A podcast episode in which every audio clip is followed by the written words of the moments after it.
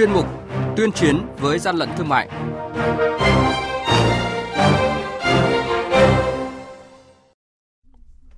Thưa quý vị, thưa các bạn, Thời gian qua, mặc dù các lực lượng chức năng đã phát hiện xử lý nhiều vụ kinh doanh hàng hóa giả mạo nhãn hiệu nổi tiếng, nhưng mà tình trạng vi phạm này vẫn diễn biến phức tạp và quy mô ngày càng lớn với nhiều thủ đoạn tinh vi gây thất thu ngân sách nhà nước. Tăng cường kiểm tra phát hiện và xử lý hàng hóa giả mạo nhãn hiệu nổi tiếng là nội dung của chuyên mục tuyên chiến với gian lận thương mại sáng nay. Mời quý vị cùng nghe. Hàng nhái, hàng giả, hậu quả khôn lường.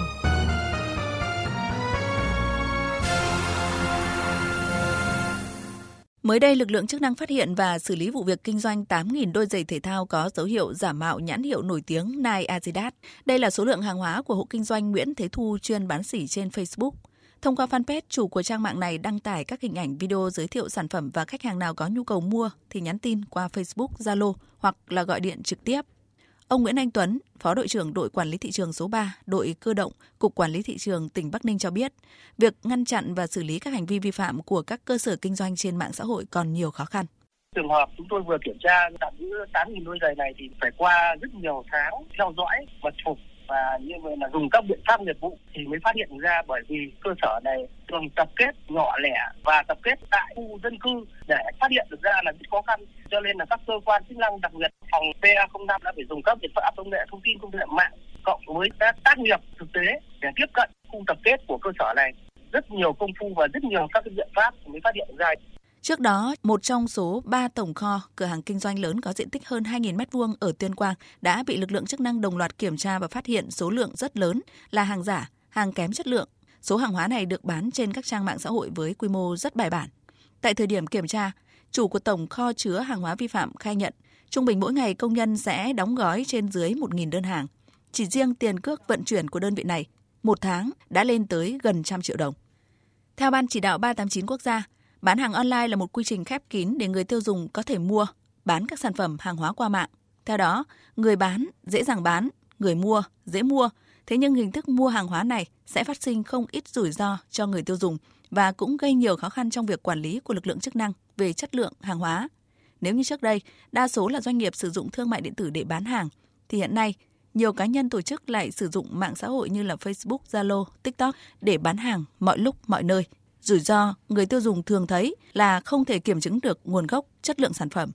Ông Triệu Văn Thìn, Chủ tịch Hội chống hàng giả và bảo vệ thương hiệu thành phố Hà Nội cho biết, các doanh nghiệp cần nhanh chóng triển khai các giải pháp ứng dụng công nghệ thông tin, chuyển đổi số để bảo vệ uy tín thương hiệu sản phẩm, bảo vệ người tiêu dùng. Công tác chuyển đổi số gắn với công tác phòng chống hàng giả hàng nhái để giúp cho các doanh nghiệp trong quá trình chuyển đổi số, quản lý doanh nghiệp cũng như là hỗ trợ cho các doanh nghiệp, hỗ trợ cho người tiêu dùng nắm bắt được những giải pháp và áp dụng công nghệ mới nhất, tốt nhất để nhằm phục vụ việc phòng chống hàng giả hàng nhái của doanh nghiệp tốt hơn, bảo vệ quyền lợi của doanh nghiệp tốt hơn cũng như là bảo vệ quyền lợi cho người tiêu dùng được tốt hơn. Và thông qua kỹ thuật số thì nó rất là nhanh, rất là tiện lợi.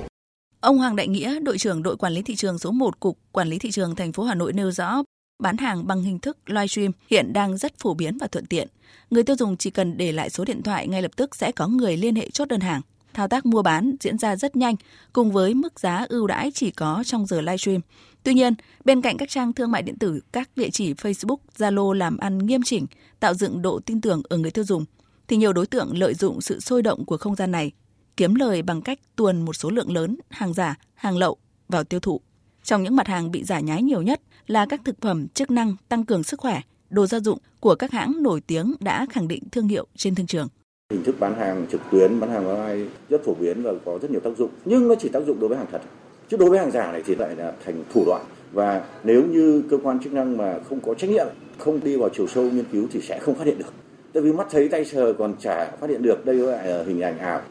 Thường cuối năm là khoảng thời gian cao điểm của hàng giả hàng nhái do nhu cầu tiêu dùng tăng cao. Từ nay tới Tết Dương lịch 2023 và Tết Nguyên đán Quý Mão thì lực lượng quản lý thị trường sẽ tăng cường gia quân, giả soát, kiểm soát hàng giả hàng nhái để bảo vệ người tiêu dùng. Thực hiện đề án chống hàng giả hàng nhái, đặc biệt là kế hoạch cao điểm kiểm tra giám sát hàng hóa giả mạo các nhãn hiệu nổi tiếng bảo vệ quyền lợi người tiêu dùng trên nền tảng thương mại điện tử, nâng cao sự phối hợp giữa các lực lượng chức năng và cam kết của các sàn thương mại điện tử của Bộ Công Thương là một trong ba nhiệm vụ trọng tâm của lực lượng quản lý thị trường.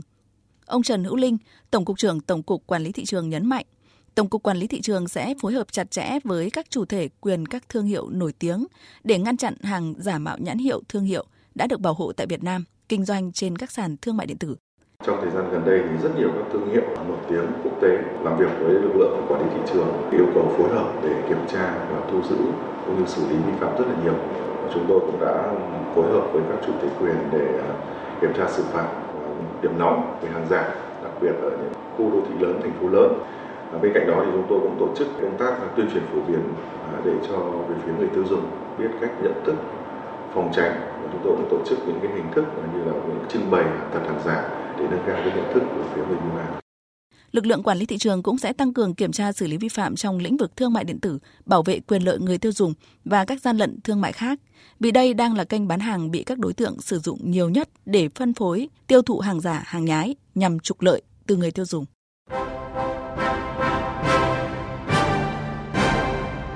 Chung tay chống hàng gian, hàng giả, bảo vệ người tiêu dùng.